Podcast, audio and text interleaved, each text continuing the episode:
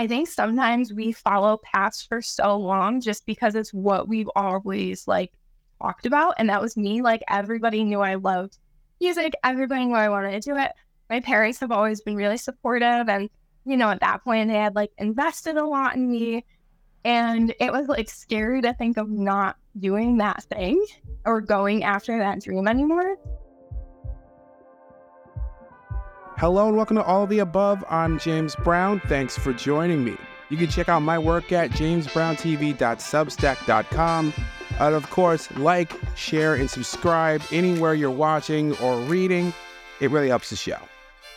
One of my favorite things to do, as regular viewers know, is to learn about people who do unique work, like today's guest, Mackenzie Reed.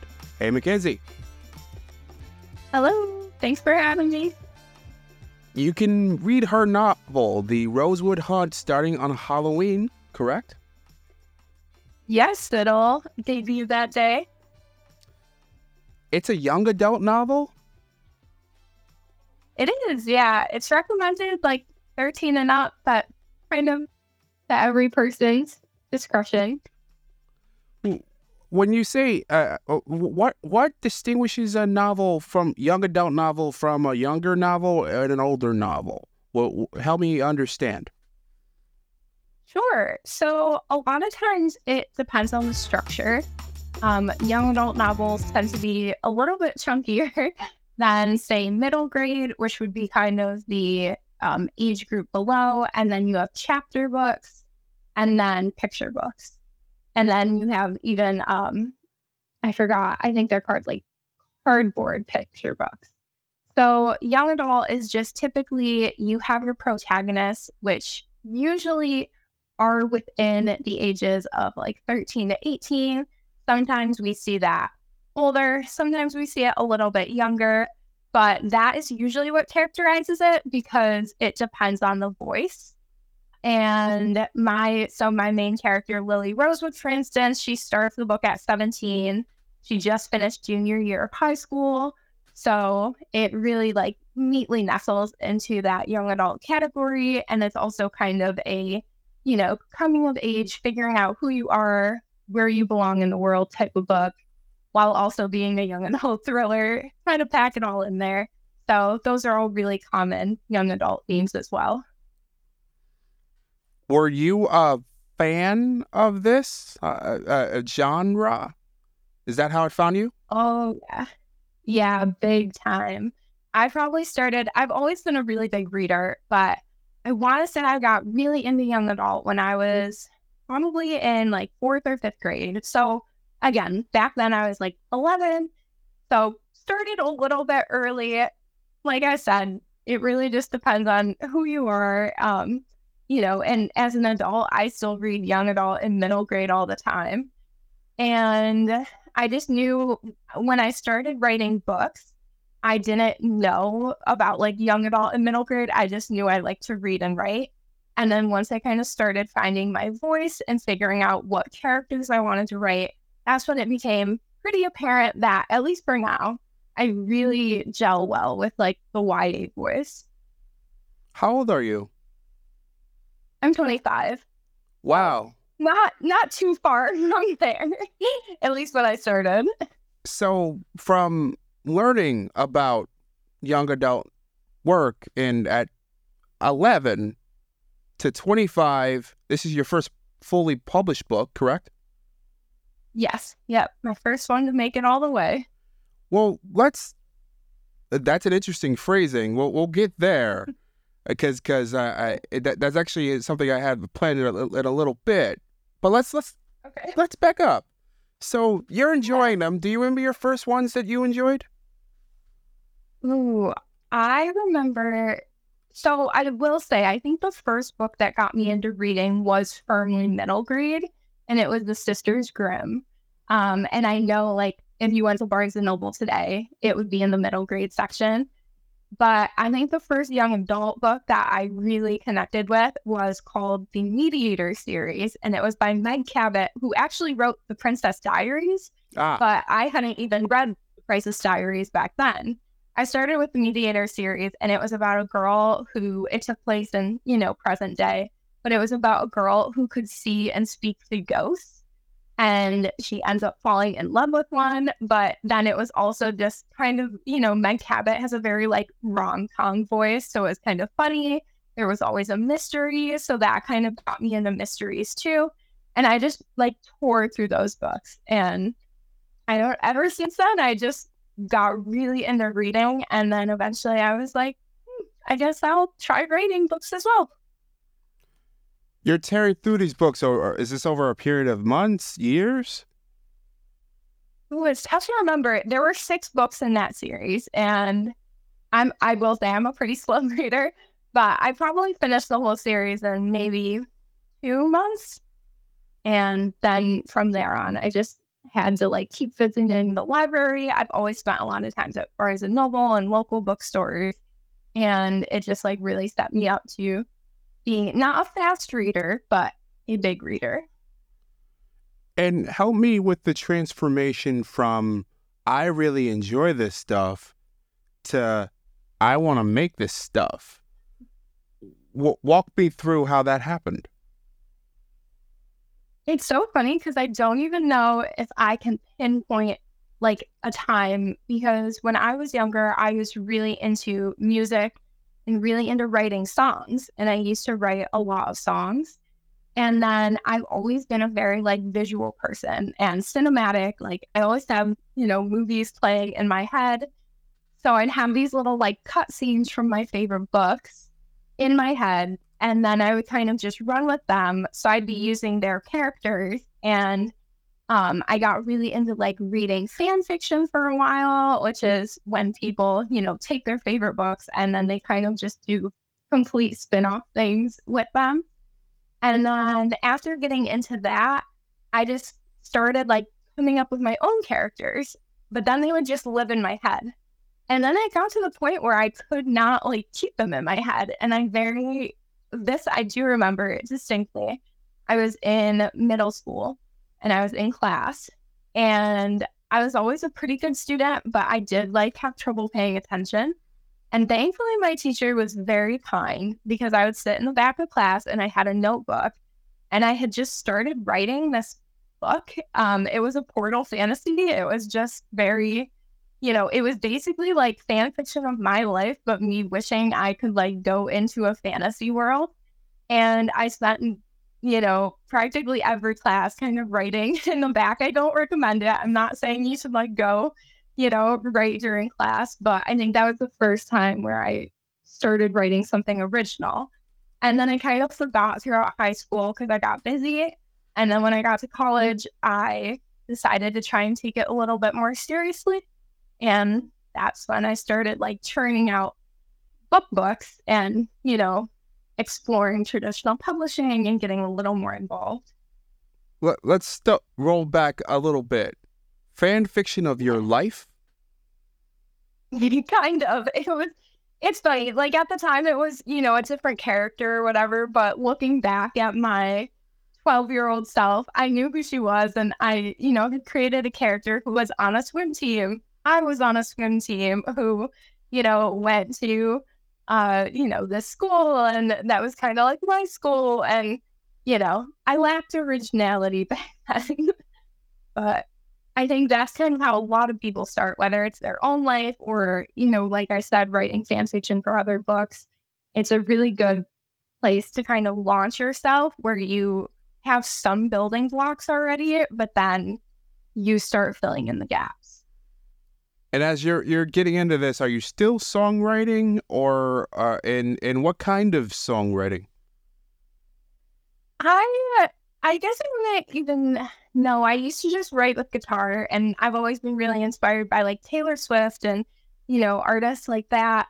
And I did write a lot throughout high school, and then that was kind of pivotal to my writing journey because I um, I went to Nazareth College and when I applied, I wanted to be in their music business program, which like had songwriter as a career. And I was telling him before I understood like what being a songwriter entailed, which was like going out to California in some cases and um, you know, being a performer sometimes. And it was stuff I didn't actually want, but at the time it was kind of all I knew. So I would write a lot of songs. My freshman year of college, I was really focused on that path. And then I got a couple rejections, like back to back, um, in the music program. And it really forced me to like reevaluate and be like, okay, maybe this career path isn't for me. I think sometimes we follow paths for so long just because it's what we've always like talked about. And that was me. Like everybody knew I loved music, everybody knew I wanted to do it. My parents have always been really supportive. And, you know, at that point, they had like invested a lot in me. And it was like scary to think of not doing that thing or going after that dream anymore. But I did switch majors. I switched to communications and media. It allowed me to take my writing more seriously.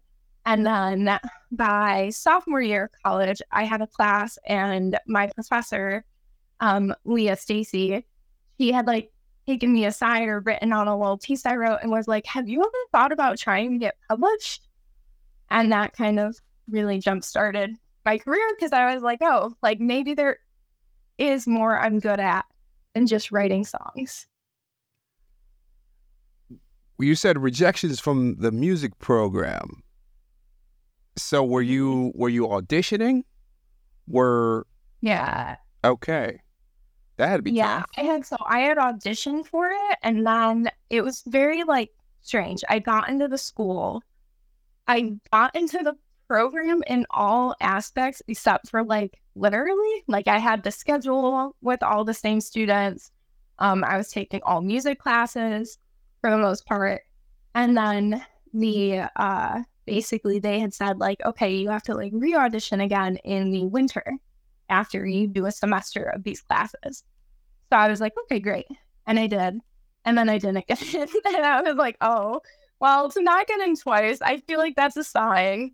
Because they were like, oh, you can re audition again in the spring. And I was like, I'm okay. I stayed at Naz and I had a really good time there.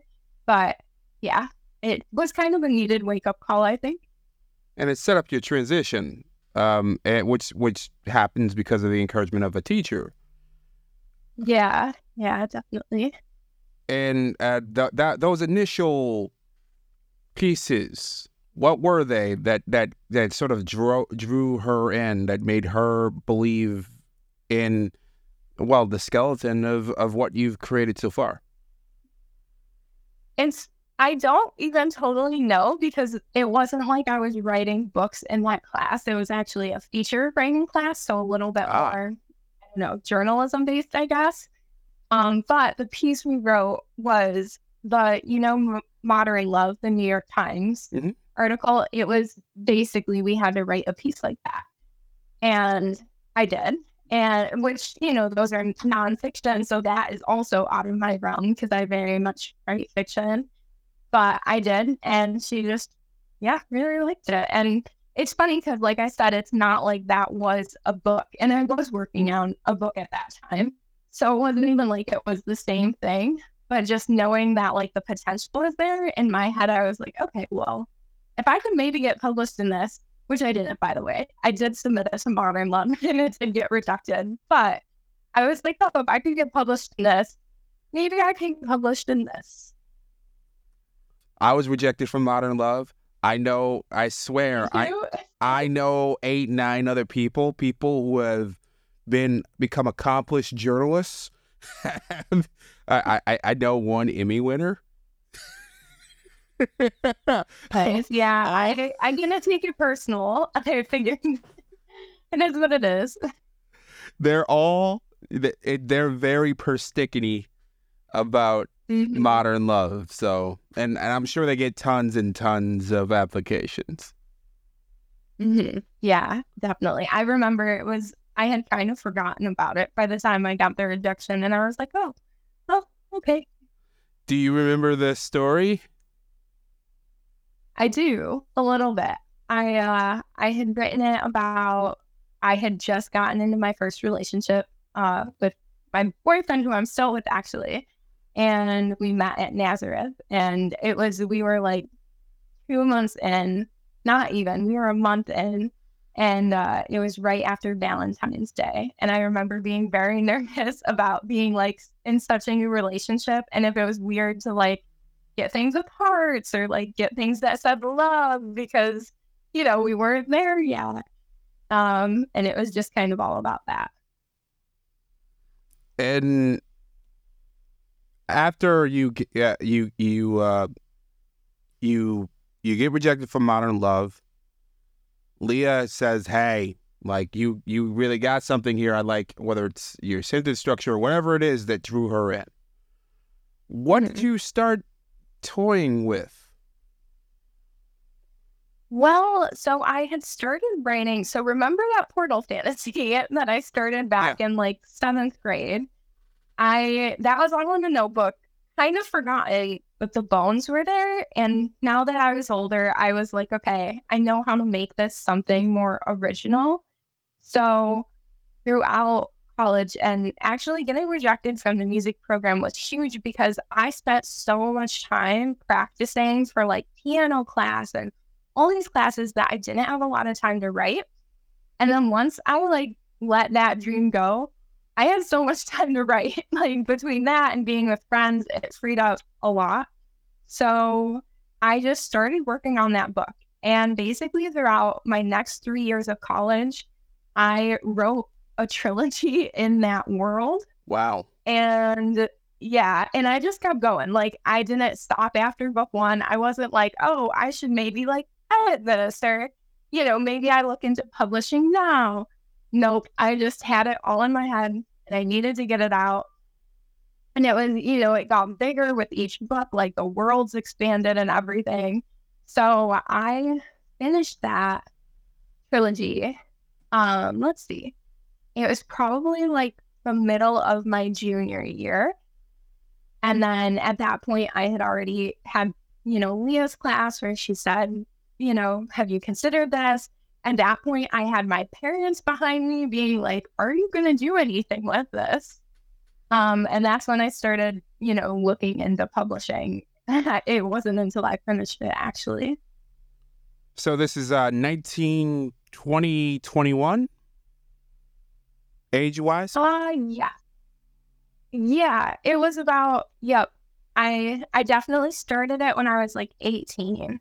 Okay. And I'd say I finished all of the first drafts um around 20, 21. And I actually remember because I was the end of my sophomore year, I went to Italy um for like a study abroad and I was in Bologna.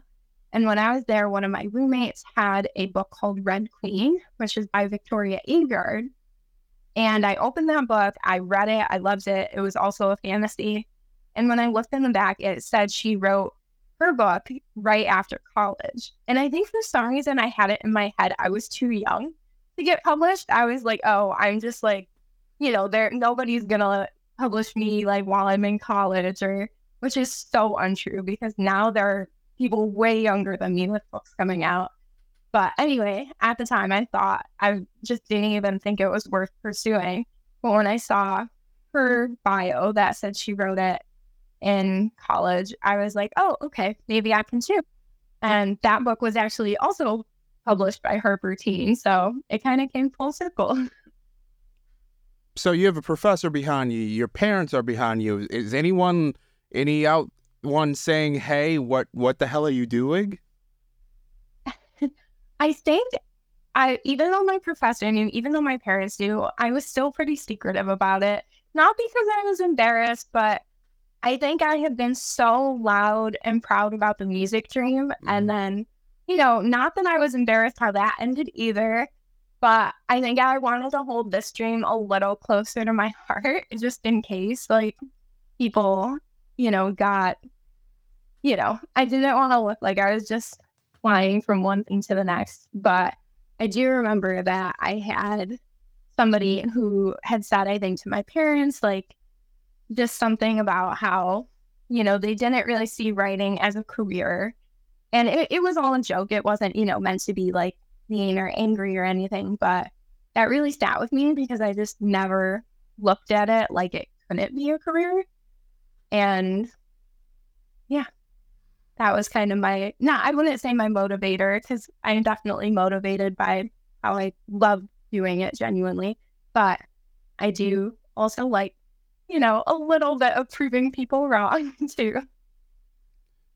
Yeah, it, it's it's amazing because I, I, I'm just thinking of myself at a similar age, and I'm just, it's amazing how much we think about things like that, like how how permanent we think things are. Yes, absolutely. That you were you Yeah. were concerned, even though you had this other thing where where where folks around you like are encouraging you, you I, you love doing it, but you're still concerned about this thing that I'm sure you enjoyed, but it just wasn't working out. I mean, it, it's it, it just I find it so interesting that and so human that um that we all think that like oh we can't just we can't pivot we can't adjust Yes. I remember thinking that too when it came to changing my major. And it seemed like such like when you're a senior in high school and you think you need to find a major, it's like such a big deal. You think like this is what I'm doing the rest of my life. And then, you know, then I had to change my major and then you realize everybody is changing their major. so I don't, you know, if you're if you're going into college, don't get freaked out or anything. But I just feel like we forget how well we can adapt and we forget that change isn't always bad. And it certainly wasn't for me. And, you know, people even change their careers a bunch throughout their life. So I I think that's a great point though. that we forget we can pivot. So you've written at this point you're you're late in college you're you're a junior and you've written a trilogy. Mm-hmm. So you and it seems like from that moment in Italy you decided that you're going to try to publish these babies. I guess so. Give it my best shot. what was the best shot? What was the process like So it was a long process learning about traditional publishing. Um, so there's traditional publishing and self-publishing. And honestly, like both are valid, both have their pros and cons. The reason I went traditional is just because that was what I knew. Like all the books I read growing up were mostly traditional.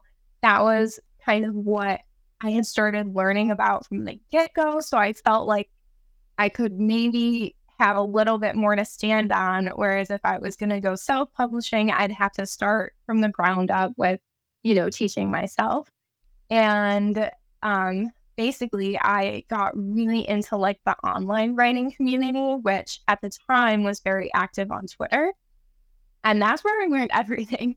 I met friends, I learned about querying, which in traditional publishing, you usually need a literary agent before you can um, they call it put your book on submission to editors at publishing houses. And that is really to protect you because a good literary agent is going to be like the middleman. They're going to negotiate for you. They're going to you know vouch for you. They really have your best interest in mind. So i knew before i could even think about my book getting on shelves i had to find a literary agent um, and querying is when you're like pitching your book, usually via email or an online form. And then you just kind of sit and wait and hope that they are into it. Because if they are, then they'll request more work from you. And they usually want to see like the whole thing. And then if they read it and they like it or they have a vision for it, they hopefully offer to represent you. So that was the beginning. that so uh, so I, I I get the the picture of traditional publishing. You are you you you're working your way up to get an intermediary to get someone to work on your behalf at the publishing house. Yeah. Yeah, exactly. Um, that's basically it. It's almost like you have to we always say the goalposts are moving, and that's because you finish a book, you edit a book, then you find an agent to represent the book, then you put the book on submission, then hopefully an editor offers on the book, then you have to edit the book again. like it just kind of keeps going. So at how quickly do you get from this midpoint of your junior year of college, which is, you know, even wow, to Yeah. to someone at a publishing house saying, "Hey, I'll work with this person"? So it took. I, I feel like looking back, it probably looks short. Um, but I actually, because I wrote the trilogy, I was only able to query with the first book, which I did very widely. I probably queried 60 to 70 agents. Um, I got kind of close a couple times, and every agent ended up saying no for that. And that took me almost probably a year from start to finish. Um, but I don't look at it as time wasted. I mean, I was learning so much during that time. And looking back, I totally see why that book, you know, wasn't ready to get published. It had a lot of work it needed um, done on it. So then I wrote another book, and um, that one was probably written during like the last semester of my senior year, or I'd say my senior year. And that one I ended up entering like a mentorship competition with with an editor and we worked together on it. And then I queried based on like this little pitch showcase they did. And then thankfully with that book, I did get an agent. But because I didn't get an agent with the first book, I had to shelve the whole trilogy. So by the time I got an agent, it was with my fourth book, which, by the way, is not the Rosewood Hunt. Okay, let's back up a bit. So mm-hmm. you're a senior in, in, college and you're querying agents and, and you got close? Yeah, I had, thankfully, I had, we call it a request rate, which is, you know, how many agents want to see more of your book. So, because usually when you pitch it to them, they only read like the first 10 or 15 pages. So, when they want to see more, that tells you at least your pitch is pretty solid, or maybe you're just good at marketing. But um, so I did have a few like good instances where they wanted to see the rest of the book, but the rest of the book did not hold up. What does kind of close mean when when with with an uh, an agent query? What does that mean? For to me, it just means that they liked it enough to want to read the whole thing. Okay. There are some agents that get hundreds of queries a week so if you catch their eye and they like it enough, I even had an agent who had like asked me some questions, you know, for them to like talk to you at all, in my opinion, means okay, they're paying attention, they like see me, they, you know, might be excited about it. I had a couple agents when I would send them the full manuscript, they'd be like, Oh, I'm so excited to read this. Thank you so much. And, you know, then I got a rejection, which is just the name of the game do they know how old you are at this time? I'm not, I don't think I ever like disclosed it in my query or online, but I'm trying to think.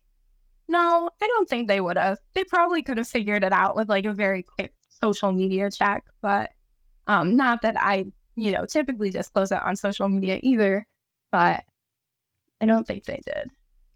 Do you think it would have hurt you would it have helped you? I feel like back then I thought it would have hurt me. Now, I don't think so. Because I feel like now it's becoming much more, I don't know if it's normalized or maybe it's just more public because of social media, but there are like quite a few people I know who are getting book deals even, you know, under 20, like early 20s, under 20s um, I I think still probably 18 and up, but yeah. So I don't think I think you know we're either we're in a different time now or just because of social media it's a little more transparent. But back then I thought it would have hurt me, but I don't. I'm not sure it would have. You walked us through this process of traditional publishing before we get to your your you know your your your triumph, uh, what's what do you, what's non traditional publishing? Uh, what do you mean by that? Is that an Amazon type thing? So usually that would just be self publishing, which I think can be Amazon. It could just be there's, you know, smaller presses. I'll be honest, even I'm not sure where the line always is because there are definitely smaller presses in traditional publishing as well. And then I know with self publishing, there are also smaller presses, but I think usually the difference is like, again, a big part is the agent, where traditional publishing, you usually have to, you know, have them first before you can get onto the next um, part. And I I feel like people used to think of it as like, oh, if you're self-publishing, you do all your own marketing, um, you know, things like that. But in traditional publishing, a lot of us do a lot of our marketing as well. So I wouldn't say that's, you know, a hard and fast distinction. Okay. All right. And I would think it would be a bit it would be a faster process, I would think. I think so. It it seems like I think self-publishing you have a bit more control over your timeline. I actually just saw someone earlier today comment and say, you know, I can put out five books in a year if I want to. And, you know, I can't. like I'm I'm contracted for certain books and they have certain due dates and things like that. Um, and I think for some people self-publishing, you have a lot more flexibility and freedom and you know, you write I don't know if it's whatever you want if you get to consult with kind of someone else as well. But I personally know with traditional publishing, I'm going through the process of the next book and it is like very collaborative and very um you know hands-on with everybody which is really cool to see but it's definitely different and i could totally see how you know it might not be cut out for everybody you're already moving on to your second book yes it feels like i'm cheating wow on the rosewood hunt wow but yeah i'm actually pretty much done with the rosewood hunt but i'm in you know marketing mode for it and now I'm in plotting mode for a different book. So it's very, uh, it's a new experience for sure. Kind of juggling the two of them in my brain. Okay, I- I'm gonna reel us back to where we were. So mm-hmm.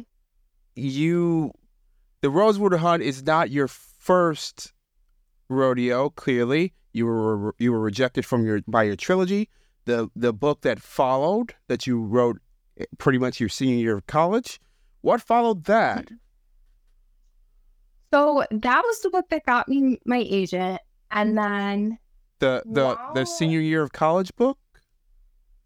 Yeah, my uh fourth book. Your fourth book. That one, and that was my first young adult thriller. So that one I kind of also had a learning curve because it was the first time I was writing like a mystery, and then keep in mind that was also 2020, which was the pandemic. And all of my like post grad plans were up in smoke. I thought I would graduate, have a job, and you know, everything would be great. And instead, we were all in lockdown, of course. So during that time, I kind of wrote more of a survival thriller, and that was book five. And I was writing it for me, and I just knew that it wasn't as much as I liked it, I knew it wasn't going to make it, especially if my current book, book four, wasn't making it. I was like, I know this book won't make it. And you just like have that feeling. So I never even showed that book to my agent. But it's funny because those characters might pop up later in a new book. So it wasn't until probably, I think, the beginning of 2021 that I started writing The Rosewood Hunt, which made it my sixth book. Wow. So six bites at the apple before before a good chomp. Yep. To the pandemic. Mm-hmm. Let's say that doesn't happen. We'll we'll raise some history here. We'll we'll break out our sci-fi, go back, whatever. Right. This this uh, uh, virus doesn't attack the world, doesn't eat our reality, right? For for a while, mm-hmm. and it's a normal graduation. And you, what do you think you end up doing in terms of work? I don't know. I was very, again, I was a communications and media major. At the time, I was very like, um, there were some jobs I was really interested in because I had a few internships I really enjoyed. So I do wonder a lot if, like, if I had had a job right then, would I have ever, you know, would it have taken so much of my concentration that writing would have gotten shoved to the back burner? Maybe. I do know I'm not sure I would have ended up writing the Rosewood Hunt because I actually got the idea for a book in a writers group I'm in, but we formed because of the pandemic. Like wow. we were all just kind of, you know, lonely. And then we were all talking in the chat one day and it, you know, the idea just kind of bloomed from there. So I do think about that a lot. I'm like, hmm, if I was never in this group, would I have never written this book? And also, the Rosewood Hunt is there's a lot of emphasis on loneliness and a and adventure. And during the pandemic, I think we were all kind of lonely, and I personally felt so starved for adventure. And I would walk every day past um, this like bunch of roses and that was really like a huge motivator in building that world. So I don't know if I would have written it without the pandemic. Where'd you intern? I interned. I did quite a few. I interned at 585 Magazine, which I loved, under Jane. I interned at Bishop Kearney, which is actually where I went to high school. And let's see, I had a couple others. I'm trying to remember. I think I had ended up doing like four. But yeah, those are the two that stand out the most at the moment. Okay, so I'm guessing Bishop Kearney was in their communications department. Yeah, it was actually like alumni relations, okay. but yeah.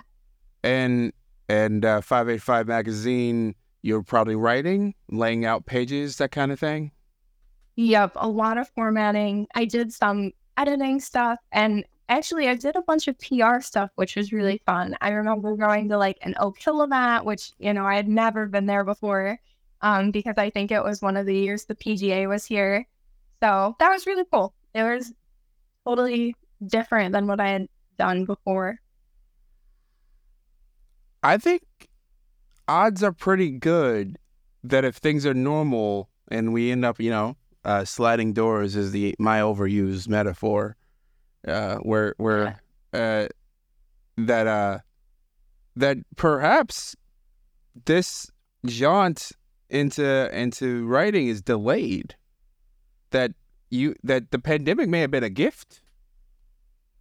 I I completely agree in in some ways because I think it took that to unlock this book that I had always wanted to tell. And I think it obviously you know, thankfully connected with who it needed to to get it off the ground. Thanks for listening to all of the above. Let me know what you think wherever you're listening and do me a favor share it with a friend. You can follow my work at jamesbrowntv.substack.com. Paid subscribers get access to bonuses, including 10 the Hard Way, our members only show you can reach me at james at rochesteraccent.com or jamesbrowntv at gmail.com. You can also leave me a message at 585 484 0339. We might have you on the show. I'm James Brown, and as always, be well.